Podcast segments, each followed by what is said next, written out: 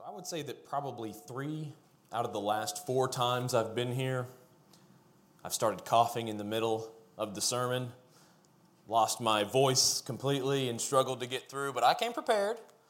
I bought some Ludens on the way here, so I've got some cough drops that I plan on. Uh, I've already got one in right now, so hopefully that'll prevent any voice loss that could potentially come.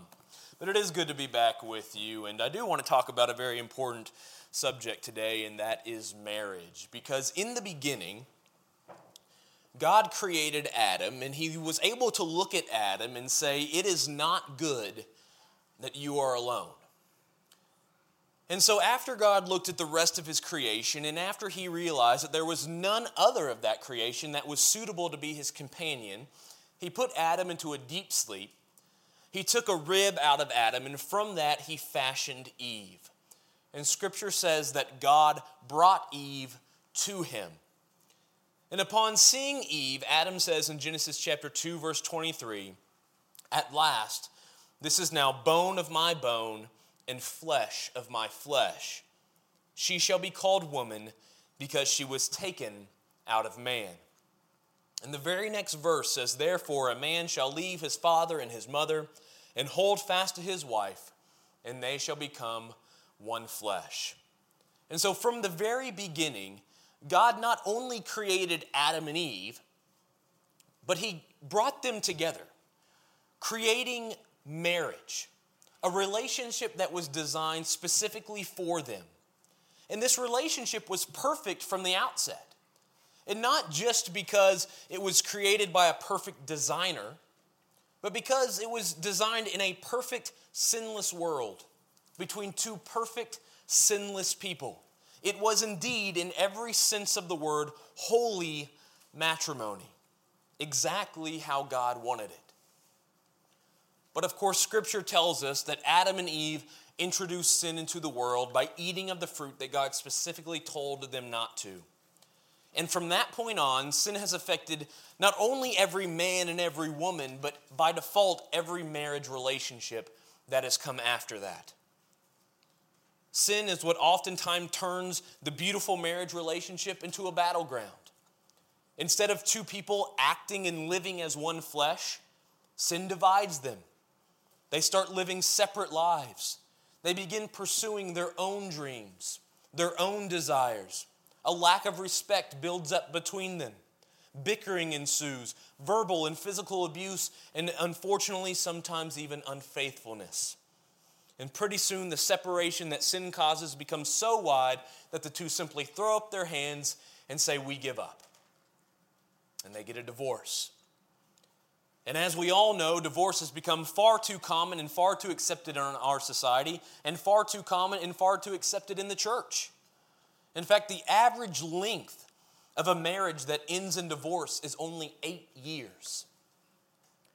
The average age of a couple going through their first divorce is 30 years old. Carolyn and I have been married for six and a half years, and we're right at that 30 year old mark.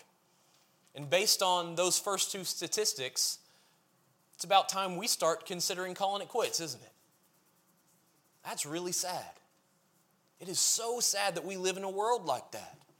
In fact, in America, there are about 876,000 divorces a year which equates to 16,800 per week, 2,400 per day, or one every 36 seconds. And so, depending on how long I talk this afternoon, there's probably going to be around 58 divorces that occur during the course of this sermon alone in America alone. And this is not at all what God wants. And again, this is a very important topic, and I want to convey with us the idea uh, of marriage, but I want to do it from an eternal lens. I want us this, this afternoon to discuss what I am calling an eternal minded marriage. And when I say an eternal minded marriage, I mean a biblical marriage that is Christ centered and desires that each spouse live in eternity with their Savior because that is exactly what God wants from our marriages.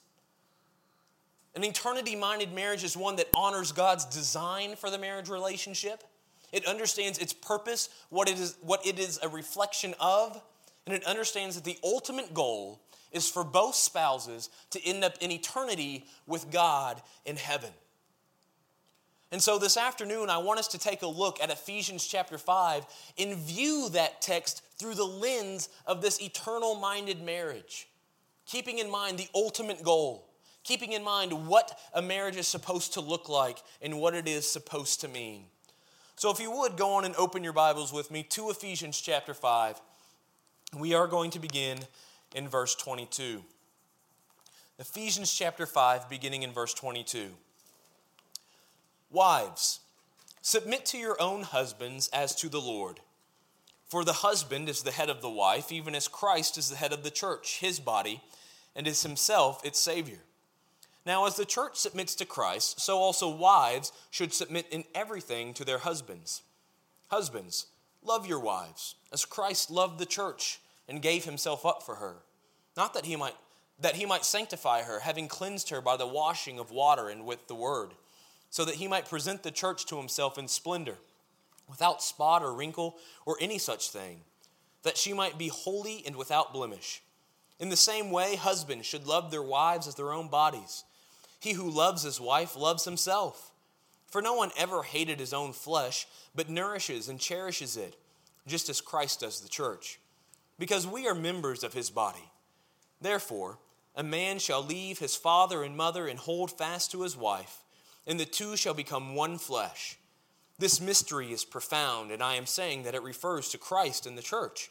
However, let each one of you love his wife as himself, and let the wife see that she respects her husband. So, the first thing that I want to do is I want to talk about the God ordained roles of an eternal minded wife and an eternal minded husband. And the first thing that we're going to see about an eternal minded wife is that she is submissive. And we see that in verses 22 through 24. Now, in our culture, as we're all familiar, submission is a foreign concept. Now, America is a land of opportunity. It's a land where both men and women can achieve whatever they set their minds to. And that is a great thing, and I wouldn't want to live anywhere else. The downside is we've become defined as a nation that craves power, that craves authority. We don't like being told what to do, and we will overpower people in order to get what we want. But the idea of submission means that we have to suppress our will, suppress our desire to honor someone else above ourselves. In other words, we have got to be humble. And so, verse 22 in our society at least, puts a very bad taste in people's mouths. In fact, you might hear somebody say in a very condescending way, well, the Bible says that a woman has to submit to her husband. And there are two things that I've noticed that typically happen when this verse is referenced. And you picked up on the first one is that is when it's communicated, it's oftentimes communicated in a very negative way like a slave having to submit to a harsh and an unfair slave master, something that just doesn't seem fair. But understand that that is not how this verse is to be understood.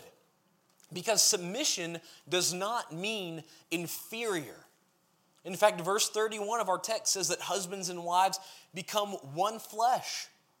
In other words, they are on the same team. And what do teams do? Teams work in unison to accomplish a goal. And every good team has a team captain. And the rest of the team looks up to that captain for leadership, for guidance, for support, for direction. The team is willing to submit their will in order to look to the team captain for guidance on the court. And so, in the same way, a husband is on the same team as the wife, but the husband is the team captain. He's there to provide guidance, to provide encouragement, direction, support, and to lead his team, his marriage, to the ultimate victory, which is eternity. And so, submission is not an inferiority.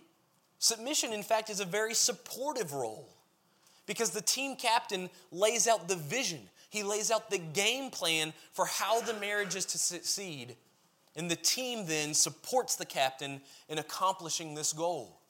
Another way of thinking about it is exactly how Genesis 2:18 says. A woman was given as man to be a helper. And then the second thing that I notice when people look at this verse is that they completely neglect the last portion of the verse. The verse in its entirety says, Wives, submit yourselves to your own husbands as you do the Lord.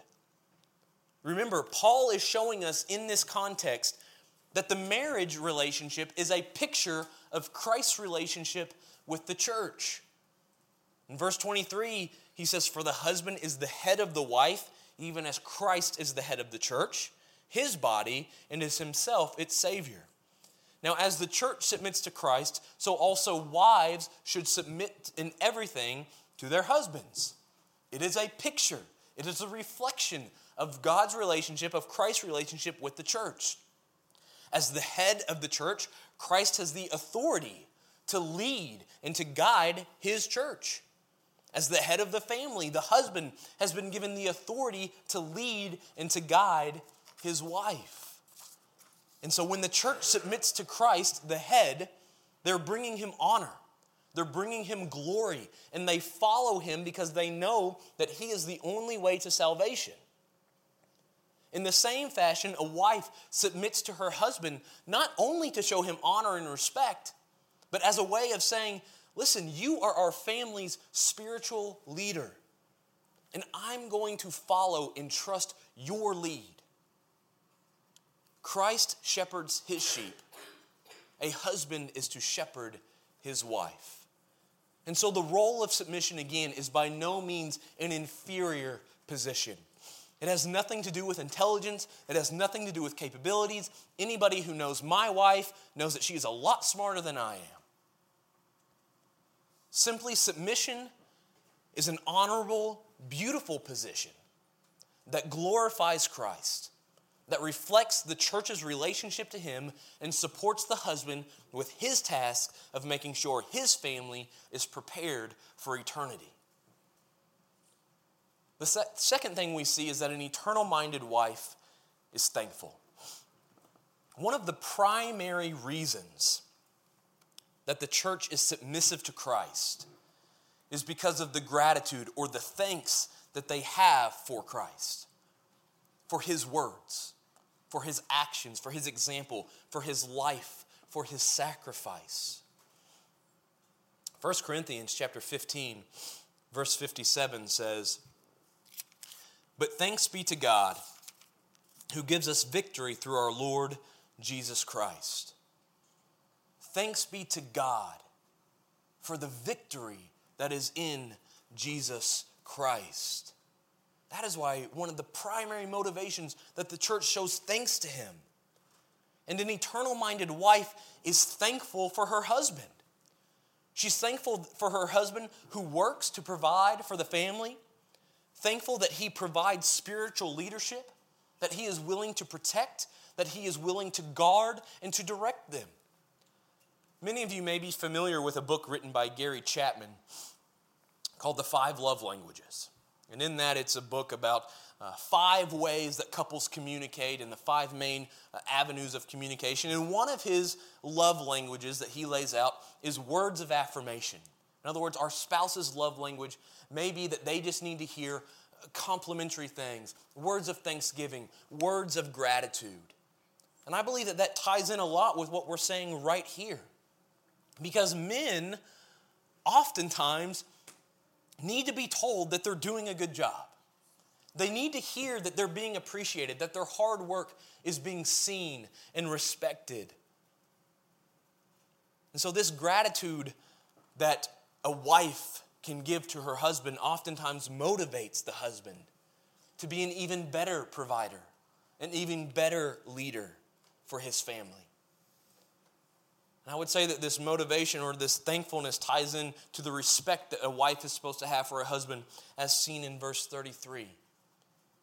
So, an eternal minded wife is also to be a thankful wife.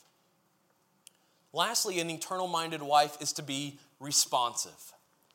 And what I mean by that is it is impossible for a husband to lead a wife who refuses to follow. In other words, how can the team captain lead the team if they're off doing their own things and they refuse to respond to him? In Acts chapter 5, verse 31, says, God exalted him at his right hand, that being Christ, as leader and savior to give repentance to Israel and forgiveness of sins. So the scripture tells us that Christ has been exalted as leader and savior. But guess what? He only leads and saves those who respond to him, who are responsive to his calling, who are responsive to the salvation that he re- provides. But understand that responsiveness is not a feeling, uh, you don't respond positively out of obligation. Know, the responsiveness that I'm talking about now is a desire to positively react to the leadership of, and guidance of the husband and to support the overall mission of the marriage. A husband lays out a vision, a plan. A wife's responsibility is to respond positively to it. So, those are just three aspects that we see of an eternal minded wife. But next, where our attention is drawn to an eternal minded husband. Beginning in verse 25, it says, Husbands, love your wives as Christ loved the church and gave himself up for her, that he might sanctify her, having cleansed her by the washing of water with the word, so that he might present the church to himself in splendor, without spot or wrinkle or any such thing, that she might be holy and without blemish. In the same way, husbands should love their wives as their own bodies, because he who loves his wife loves himself. Now, obviously, when we read this, there's a word that sticks out, and that word is love. And when you first read that, you're like, wow, man, like that's it? A husband all he has to do is love? That seems pretty simple. But there is a lot implied in that little four letter word. Because verse 25 says that a husband is to love as Christ loved. That implies a lot of things. Christ gave his life for his church, for his bride. That is how a husband is supposed to love. And so there are some things that we can draw from this love, some attributes of an eternal minded husband, and that is, first and foremost, that an eternal minded husband is to be responsible. And what I mean by that is that he is not only responsible for his actions, but he is responsible for the actions or the shortcomings of even his wife. Think about this Christ didn't come to this planet to die on the cross for his sins. Christ came to die on the cross for the sins of his bride, his church. He took on the responsibilities of her shortcomings. Romans chapter 5, verses 6 through 8 says, For while we were still weak, at the right time Christ died for the ungodly. For one will scarcely die for a righteous person, though perhaps for a good person one would dare even to die. But God shows his love for us, in that while we were still sinners, Christ died for us. Christ took on the responsibility of our sin. He took the punishment of our sin. He took the responsibility for his bride, the church. You see, an eternal minded husband doesn't say things like, Well, my wife has got issues. My wife has got problems that she needs to figure out. No, an eternal minded husband says, We've got issues. We've got problems that we need to sort out, that we need to figure out. Adam in the garden not only stood by as Eve disobeyed God, but it seems from the context that he refused to take responsibility. And he simply says, Listen, she did it. This is her problem. But eternal minded husbands are to take responsibility. They're to do whatever it takes to maintain the spiritual health and direction of everything that goes on under their roof. That isn't the attitude of an eternal minded husband. Second, an eternal minded husband is to take action. When Christ saw that people needed to be fed the word, he didn't just sit on the sidelines and expect someone else to do it. When he saw that a lesson needed to be taught, he didn't just turn his back and walk away. And most importantly, when he saw that humanity was in need of a Savior, he stepped up and he took action. 1 John chapter 4 verse 19 says we love because he first loved us. He took action. He took initiative. Jesus takes action. And an eternal minded husband is to do the exact same thing. I've alluded to a vision for a marriage.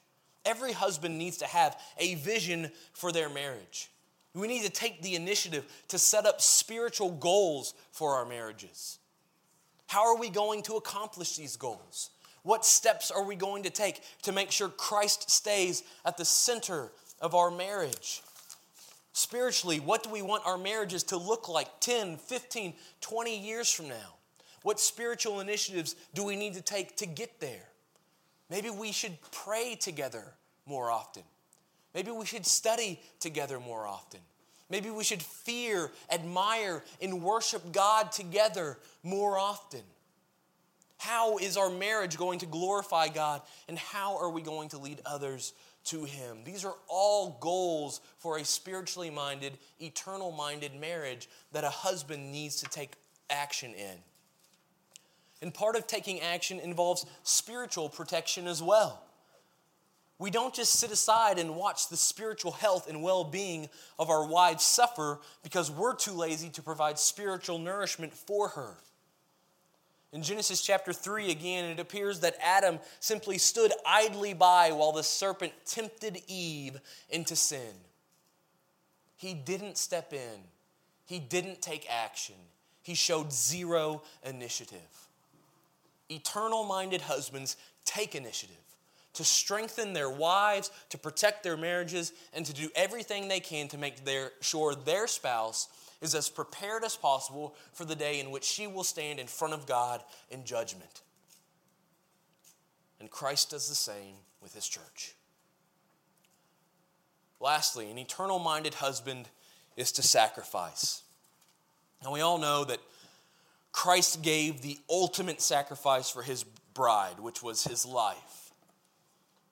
Now, I would venture to say that most married men in this room have visualized situations in which they heroically protect their families. Maybe from violent intruders, someone breaks in the house and you get all the kids locked in a bedroom, and you're even willing to take a bullet if it means that you keep them safe. Or maybe you've pictured your car stalled on a train track and a locomotive pummeling towards it, and you've only got seconds to get your wife and your kids out. And you get them out even if it means that you don't get out in time. And if you've never visualized those things, you're probably normal and I'm probably weird because I've thought about those. But what I want us to do is I want us to think about these verses in a different light. Because, yes, hopefully a godly husband would be willing to make the ultimate sacrifice if necessary. I hope that he would be in the right mindset to do that. But let's be real. Odds are we will never be in a situation where we will have to literally sacrifice our lives for our family or our wife. But that doesn't just mean that we exclude this verse altogether. Because there will be daily sacrifices that have to be made on behalf of our spouse. Yes, again, Christ made the ultimate sacrifice, but his entire life was just a series of sacrifices. When we make these daily sacrifices, it may be eating dinner together instead of watching a game.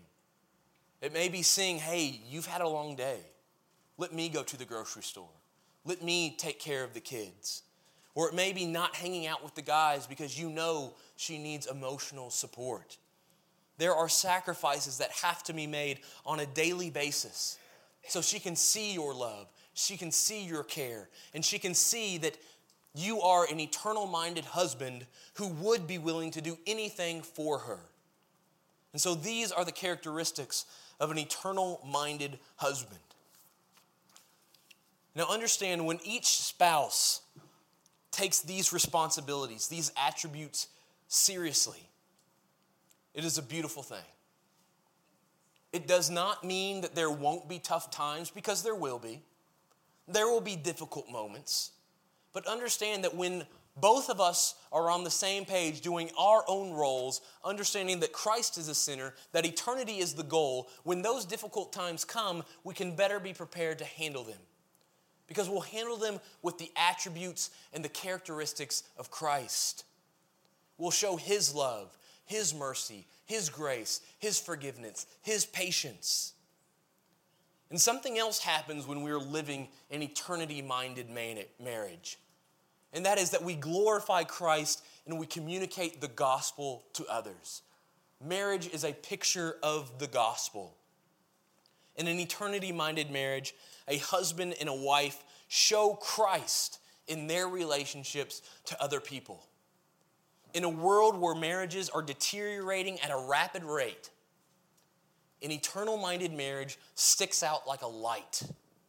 And it causes people to ask, what gives? How is your marriage so good? How do you solve these problems so easily? Why are you so optimistic in your marriage? And you can respond together. It's because of Christ and what he did for his church. Do you know about Christ?